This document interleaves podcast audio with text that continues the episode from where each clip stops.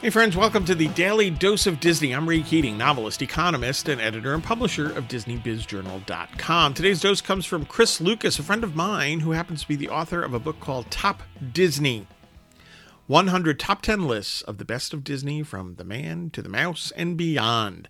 Go get that book right now over at Amazon.com. So, what did Chris have to say? Quote, Walt patiently listened to their comments, i.e., criticisms usually ignored them and persisted. His courage to resist peer pressure, placing absolute faith in his dreams, changed the world.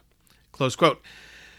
Good thoughts here from Chris Lucas about Walt Disney, right? So, yeah, Walt said, hey, listen, right?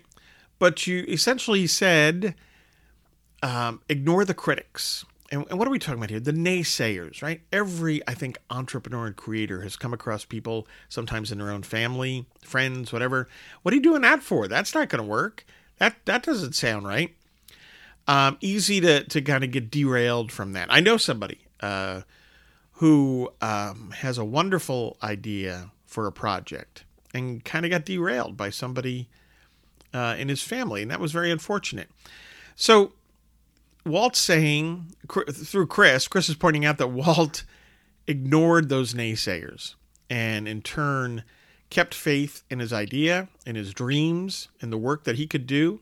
He was persistent, which is critical for entrepreneurs. And what did Walt do? Walt did change the world. Not all of us are going to change the world, but we can change our corner of the world. And there's some good thoughts here to help us do that from Chris Lucas and Walt Disney. Hey, folks, get your news and views on Disney at DisneyBizJournal.com and have a magically productive day.